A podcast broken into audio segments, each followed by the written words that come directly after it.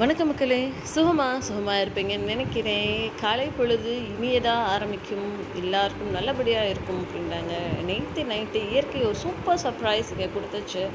நல்ல ஒரு heavy rainfall காலையிலையும் லைட்டாகவும் தூரிக்கிட்டு தான் இருக்குது ட்ரெஸ்ஸில் ஆகிக்கிட்டே இருக்குது மேகமூட்டமாக தான் இருக்குது கிளைமேட் ரொம்ப அழகாக இருக்குது அதாவது பெட்லேருந்து எடுக்கிறீங்க மனசு வரல. பட் ஸ்டில் நம்ம நம்ம வேலைக்கு போய் ஆகணும். இந்த ஒரு சிந்தனையோட நான் உங்கள் நிஷா இன்னைக்கு காலையில் நிகழ்ச்சி ஆரம்பிக்கிறேன். அதுக்கு முன்னாடி உங்கள் ஃப்ரெண்ட்ஸ்க்கோ இல்லை உங்கள் ஃபேமிலி மெம்பர்ஸ்க்கோ இல்லை உங்களுக்கு பிடிச்சவங்க யாருக்காவது இல்லை தெரிஞ்சவங்க யாருக்காவது நீங்கள் ஏதாவது மெசேஜ் சொல்லணும் அப்படின்னு ஆசைப்பட்டீங்கன்னா N E W S I H A at gmail dot com ஏதாவது new Nisha at gmail dot com அப்படின்ற ஒரு மெயிலுக்கு உங்களுடைய நேம் நீங்கள் சொல்லக்கூடிய மெசேஜ் ப்ளஸ் உங்களுடைய அந்த கன்சர்ன் நபருடைய பேர் இது மூணையும் போட்டு எனக்கு ஒரு மெயில் போட்டு விடுங்க நான் ஆன் ஏரில் உங்களுக்காக இதை அவங்களுக்கு டிஸ்ப்ளே பண்ணி காமிக்கிறேன்.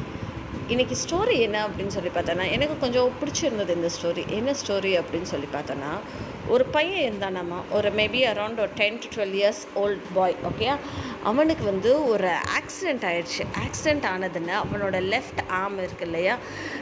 அது வந்து லெஃப்ட் ஆர்ம் கட் ஆகிடுச்சு ஸோ வந்து இப்போது அந்த பையன் வந்து ஹேண்டிகேப்பாக இருக்காப்புல. ரைட் ஆர்ம் மட்டும் தான் இருக்குது அவனுக்கு வந்து ரொம்ப ஜூடோ கற்றுக்கணும் அப்படின்னு சொல்லி ரொம்ப ஆசையாமா. ஸோ ஒரு டீச்சர்கிட்ட ஒரு பழமையான ஒரு டீச்சர்கிட்ட போய் ஜூடோ கற்றுக்கிறேன் அப்படின்னு சொல்லிட்டு போய் லேர்ன் பண்ண ஆரம்பித்தான் நம்ம. அந்த டீச்சரும் அவனை ரொம்ப என்கரேஜிங்காக சப்போர்ட்டிவாக எல்லாமே சொல்லி கொடுத்துருந்தாங்க மூணு மாதம் ஆச்சான் பட் மூணு மாதம் ஆகியுமே அந்த டீச்சர் அவனுக்கு ஒரே ஒரு மூவ் மட்டும் தான் கற்றுக் கொடுத்தாங்களாமா.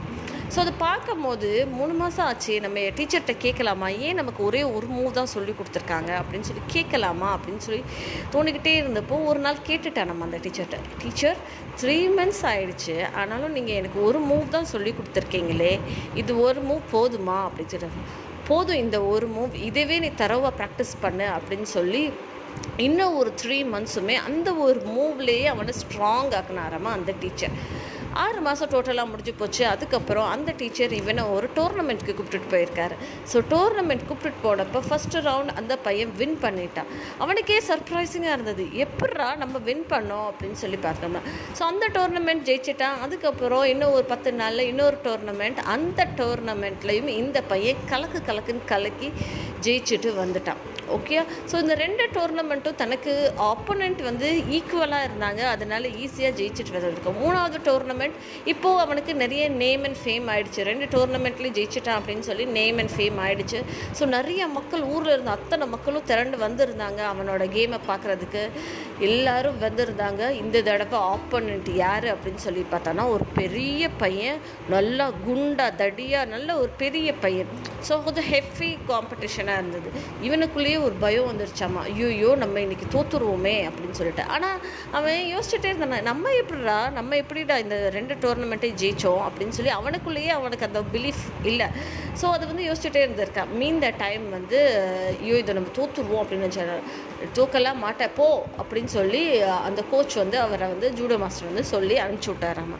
அனுப்பிச்சி விட்டுட்டு இருக்கப்போ ஒரு பாயிண்டில் வந்து இவனை வந்து அந்த ஆப்போனண்ட் வந்து அடி அடின்னு அடிக்க ஆரம்பிச்சிருவாரு அப்படின்னு சொல்லி நினச்சி ரொம்ப I was about to lose அந்த டயத்தில் வந்து ரெஃப்ரி என்ன பண்ணாருன்னா போதும் அப்படின்னு சொல்லி விசில் ப்ளோ பண்ண ஆரம்பிச்சாராம்.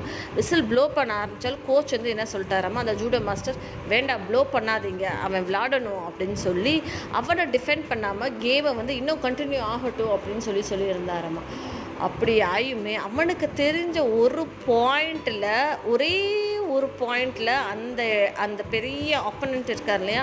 லைட்டாக மிஸ் ஆன கேப்பில் இவன் புகுந்து திருப்பி அடிக்க ஆரம்பிச்சிட்டானம்மா and finally this boy won the match so இந்த டோர்னமெண்ட்டையும் இந்த ஒரு பையன் வின் பண்ணிக்கிட்டானாம் இவனுக்குமே அது ரொம்ப சர்ப்ரைசிங்காக இருந்தது. ஊர் மக்கள் எல்லாம் சேர்ந்து வந்து அவனை அவ்வளோ ஆரவாரப்படுத்தி செம்மையாக இருக்குது அப்படின்னு சொல்லி ரொம்ப உற்சாகப்படுத்தினாங்க அவன் ப்ரைஸ் மணி எல்லாம் வாங்கிட்டு போகிற வ போகிறப்போ ஒவ்வொரு ஒரு மூவ்ஸ் எப்படி இருந்தது இது எப்படி இருந்தது அது எப்படி இருந்தது அப்படின்னு சொல்லி நம்ம வந்து மேட்சை பற்றி டிஸ்கஸ் பண்ணிட்டு போவாங்க இல்லையா?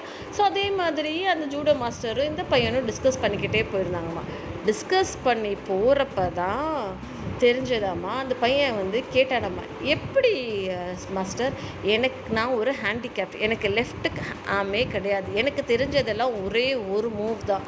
அப்படி இருந்துமே எப்படி நான் வின் பண்ணேன்? அப்படின்னு சொல்லி இந்த தடவை வந்து கேட்டானாமா அந்த பையன்.